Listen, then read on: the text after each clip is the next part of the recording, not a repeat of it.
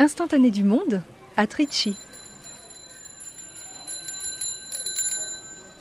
Trois petits cabris noirs essaient de sauter sur une charrette où sèchent des lambeaux de feuilles brunâtres. Ils se font chasser illico par une dame voilée de clair. Et alors? Ils poursuivent leur chemin dans les ruelles de cette ville de l'Inde du Sud. Vous, vous vous arrêtez là, en face de ce bâtiment moderne, inattendu, au cœur de maisons de village basse, coiffées de chaume, la porte ouverte comme un œil sur les allées tranquilles. Au pignon s'écroule une bougainvilliers rose, voilant un logo en lettres vertes. 2222, c'est le nom de cette maison. À l'époque, il y avait une entreprise qui fabriquait un tissu assez grossier, assez brut, bon marché et qui s'appelait 2222. C'est pour ça qu'on a repris le même nom pour notre fabrique de chorutu. Ça signifie que c'est pas cher et que c'est accessible à tout le monde. Monsieur Sharfadine récupère devant chez lui les lambeaux de tabac noués en fouet et les laisse tomber sur la toile de jute où travaille un fabricant de churutu. Alignant devant lui ces sortes de cigares en forme de cône sombre, un peu rustiques. Ça existe à Trichy depuis des siècles. Puis ça s'est répandu dans tout le district.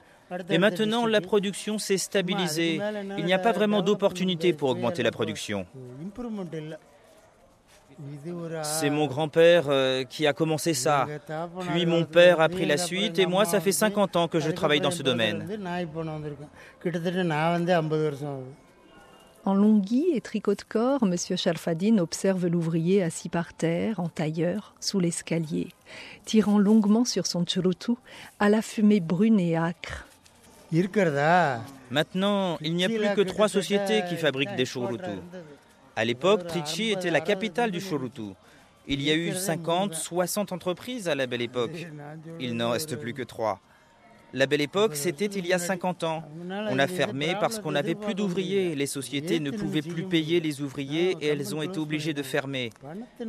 En fait, à un moment, on n'a plus trouvé de nouveaux ouvriers pour fabriquer les chorutus. Les ouvriers qui nous quittaient parce qu'ils étaient trop vieux n'étaient pas remplacés. Quand tous les ouvriers mouraient, les sociétés fermaient. Les nouveaux n'aimaient pas travailler dans ce domaine. Le cheveu blanc, le dos droit, M. Canapan déploie un lambeau de tabac sur la petite table basse de bois poli, place une poignée de feuilles brunes et roule son churutu en un tournement, indifférent aux allées et venues des femmes et des enfants, la tête chargée de paniers, grimpant l'escalier raide au-dessus de lui. J'ai commencé tout petit. Depuis que je suis enfant, je fais ça. Pour moi, rien n'a changé. Je travaille donc je peux manger. Moi, j'ai 53 ans maintenant. Je travaillerai jusqu'à ma mort. De nos jours, on ne trouve plus de main-d'œuvre. Il n'y a plus de travailleurs. C'est parce qu'on doit les payer trop cher, les travailleurs. Il faut leur donner de bons salaires et puis ensuite, ils demandent des augmentations. Il faut payer pour trouver des employés. C'est ça le problème.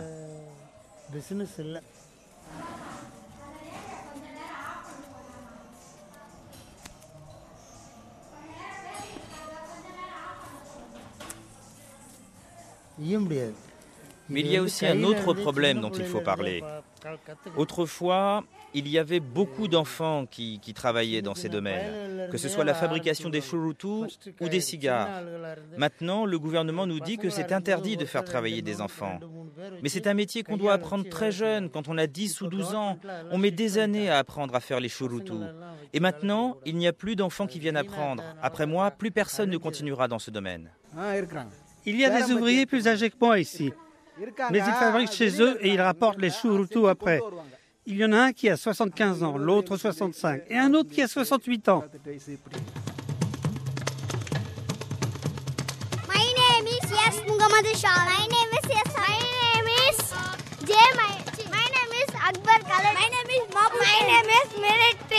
name is. My name is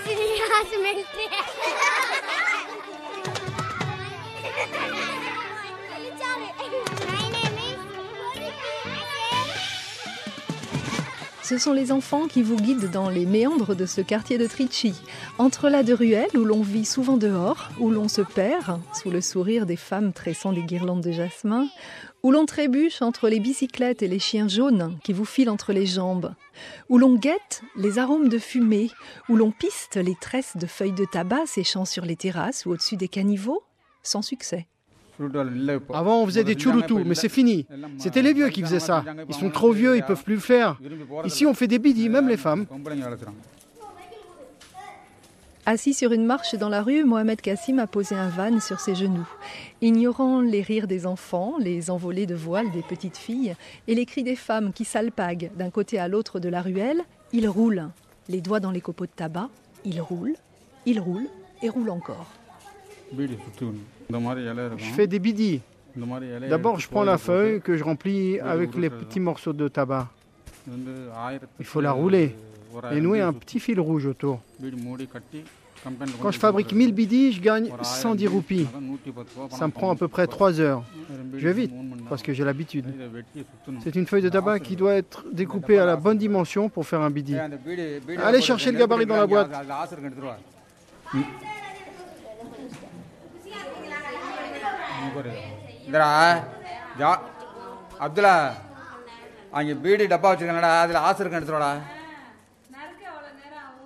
On s'agite dans la pièce en face et l'on rapporte enfin le gabarit, une lamelle de métal de 4 cm sur 6 que Mohamed Kassim place sur les feuilles de tabac, les découpant avec une paire de ciseaux des plus archaïques.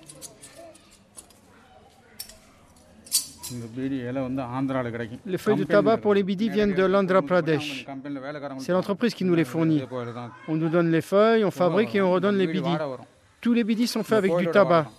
Il y a un peu d'eucalyptus dedans aussi. Quand on les fume, on sent bien cette odeur particulière.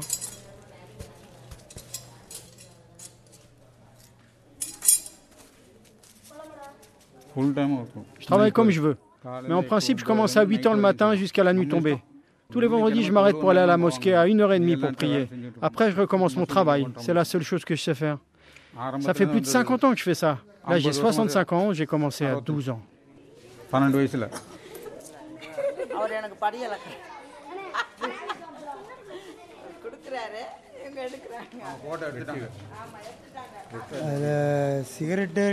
Les cigarettes ne sont pas trop chères.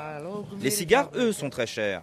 Monsieur Sharfadine, fabricant de churutu. Les bidis sont encore moins chers et le meilleur marché, c'est le churutu. Enfin, les churutu et les bidis coûtent à peu près le même prix. C'est pour ça que les churutu existent toujours jusqu'à aujourd'hui. Si c'était plus cher, il y a longtemps qu'ils auraient disparu.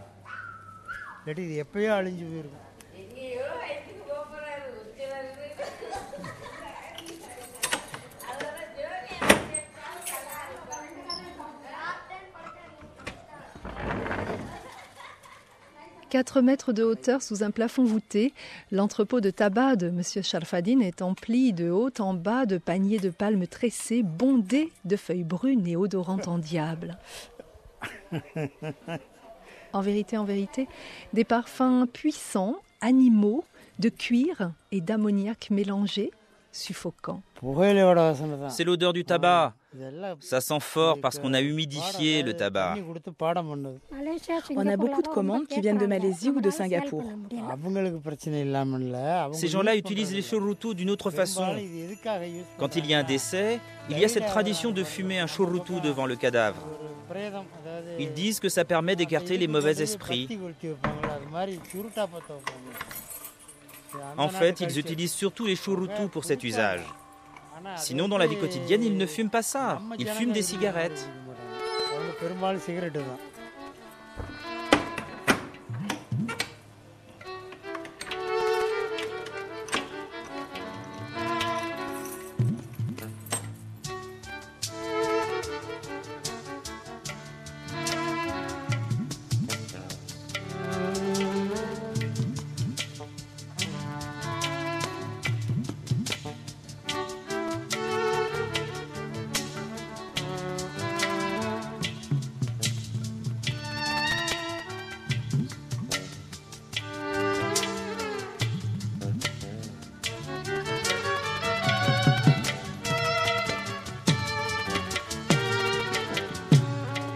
Du monde dans les fumées de Trichy.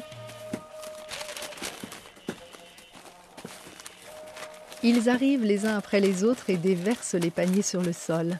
Se répandent des fagots de churutu, ces cigares coniques propres à cette région du sud de l'Inde.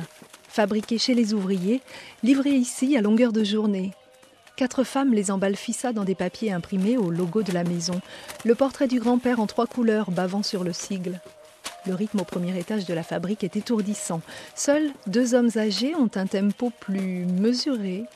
Dans l'air flottent les relents âcres du tabac.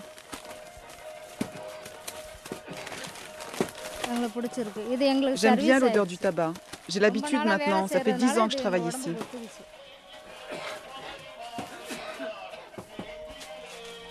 Les enfants en vacances livrent la marchandise. Bagilachmi emballe. Madame Sharfadine veille au grain. Personne ne fume dans cet espace au sol couvert de papier brun et de bottes de churutu. Il y a beaucoup de gens qui fument le churutu à Trichy, les hommes comme les femmes, tous les deux. Il y a beaucoup de vieilles femmes qui fument le churutu ici. Ce ne sont pas des femmes de la haute société. Mais la plupart des femmes en Inde fument en cachette, dans les toilettes.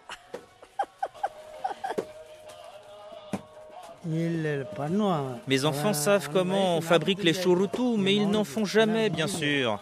Mes fils sont ingénieurs. Ils ne mettent jamais les pieds dans la fabrique. Ils sont dans le domaine de l'acier, ils n'aiment pas le travail du tabac, mais je leur ai appris quand même comment on fait les churutu. Quand ils étaient petits, ils regardaient les gens travailler, ils savent aujourd'hui comment on fait.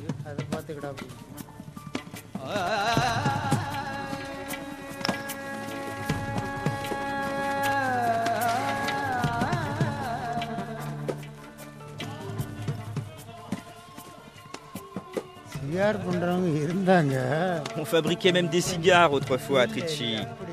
Mais maintenant, il n'y a plus personne qui sait faire ça. Avant, à Vouriour, il y avait toutes les fabriques de cigares. Elles se trouvaient toutes au nord. Il y en avait plein à cet endroit-là. Des fabriques dans tout le quartier. Maintenant, il n'y en a plus. Plus personne ne sait faire des cigares à Trichy. Il n'y a plus d'ouvriers dans le nord, c'est fini. Et pourtant, il y avait des fabriques sur des kilomètres à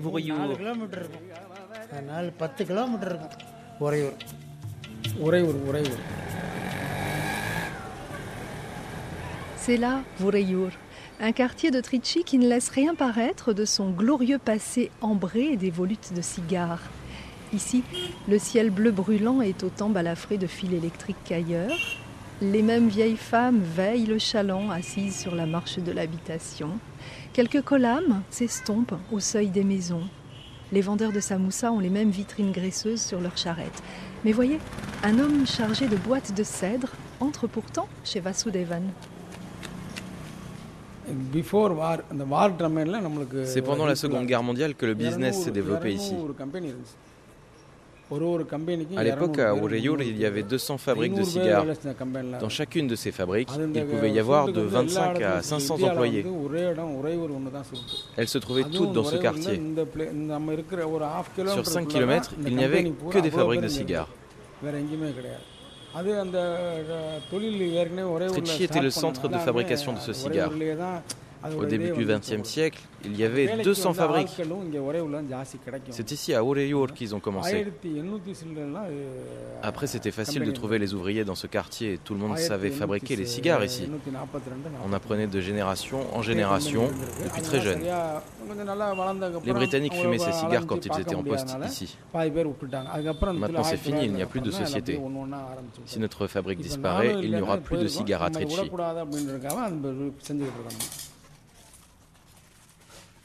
La fabrique de cigares de M. Vasudevan, elle est là, en haut de l'escalier de sa maison du quartier de Voureyur. Une natte, juste une natte sur le palier étroit, et deux ouvriers assis par terre sur des sacs de jute, les bottes de cigares posées sur du papier journal devant eux. À l'époque, il y avait 200 ouvriers, mais on travaillait aussi à la maison. L'entrepôt était au rez-de-chaussée, l'atelier au premier étage et la maison au-dessus. On peut bien surveiller les ouvriers à la maison. C'est toujours comme ça, les fabriques de cigares se trouvent à la maison. Ce n'est pas un lieu séparé.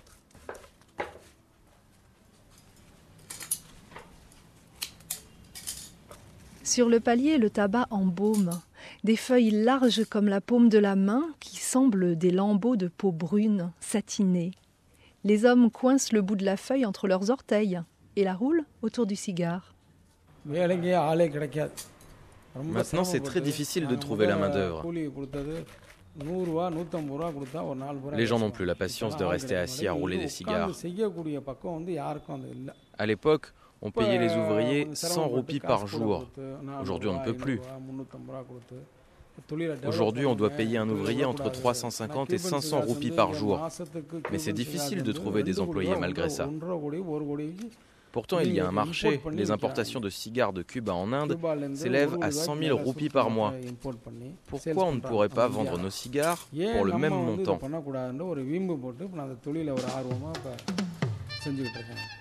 mais oui, qu'aurait-il à envier aux Cubains ces fameux Trechinopoli cigares Je vous le demande. Même Churchill lui-même les aurait appréciés jadis, quand le blocus de la Seconde Guerre mondiale ne lui permettait pas d'accéder aux Cubains qui le mettaient en joie. On le dit, on le dit. À voir ces derniers des Mohicans sur leur palier, on se demande si le savoir-faire des cigares de Trichy ne serait pas en train de partir à volo, là, juste devant vos yeux. On a commencé à faire des cigares ici au début du XXe siècle. Mon arrière-grand-père a commencé dans cette entreprise, puis mon grand-père a repris et ensuite mon père. Moi, je travaille depuis 27 ans dans ce domaine. Ce n'est pas forcément pour la rentabilité que je poursuis dans ce domaine, mais je voulais perpétuer cette tradition. Je ne voulais pas que l'on perde ce savoir-faire dans la famille.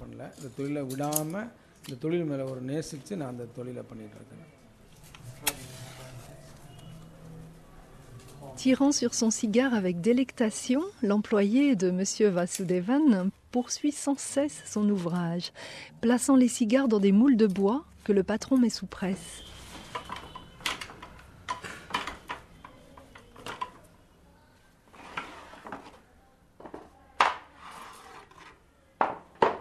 Cinq minutes dans les moules et l'on revêtira la cape du cigare, que l'on coupe net le visage noyé dans la fumée odorante, les yeux rougis. On ne peut pas fumer directement la feuille de tabac que l'on récolte ici dans les plantations. D'abord, il faut les cueillir et les traiter. Il y a tout un procédé avant de pouvoir les rouler. On les saupoudre avec de l'eau de palmier. C'est ce qui va faire changer la couleur de la feuille. De verte, elle va devenir brune ou noire. On la fait fermenter avec des fruits sucrés. On la laisse 18 heures immergée dans une caisse de bois. On la garde ensuite pendant un mois à l'abri et après ce traitement, on va pouvoir vendre les feuilles pour fabriquer des cigares. Mais elles ont d'abord fermenté avec du sucre de fruits ou de palme.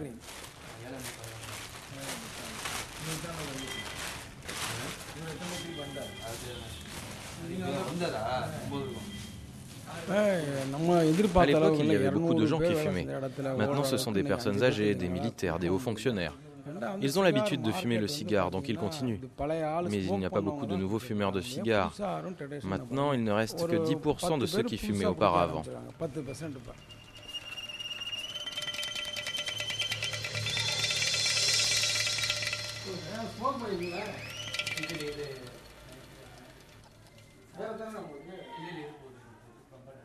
Je ne sais pas ce qui va se passer après moi.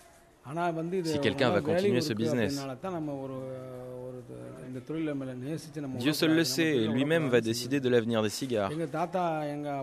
Jusqu'en 2001, c'était mon grand-père qui était là, qui était chargé de la vérification de la qualité des cigares. Quand il est parti, c'est devenu très difficile. À un moment, j'ai failli abandonner. C'était trop difficile pour moi de veiller à tout. Et puis finalement, je me suis accroché. J'ai formé à nouveau des travailleurs et j'ai persévéré. C'est évident que ce business va diminuer pour plusieurs raisons. D'abord, le gouvernement n'encourage pas la production de chorutu. Ensuite, on dit que ça donne le cancer, que le tabac n'est pas bon pour la santé.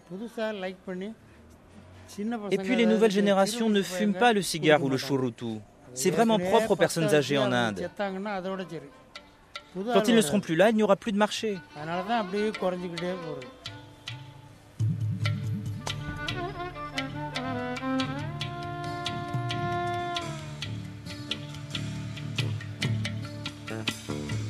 Instantané du monde Une émission de Anne Bonneau. Il vous guidait parmi les volutes de fumée et de musique aujourd'hui. Daniel Arashtingi était à la technique. Merci Daniel. Merci à mesdames Sharfadine et Bagilachmi et à messieurs Vasudevan, Sharfadine, Kanapan, Mohamed Kassim et Keratnam. Merci aussi à Johnson Marie-Géry. Merci encore à Mélanie Klein, Tessa Groman, Patrice Lily Kozak, Alexandre Lequéré et Nicolas Palcossian. Vous retrouvez cet instantané à Trichy, vous le savez, sur notre web radio radio.fr.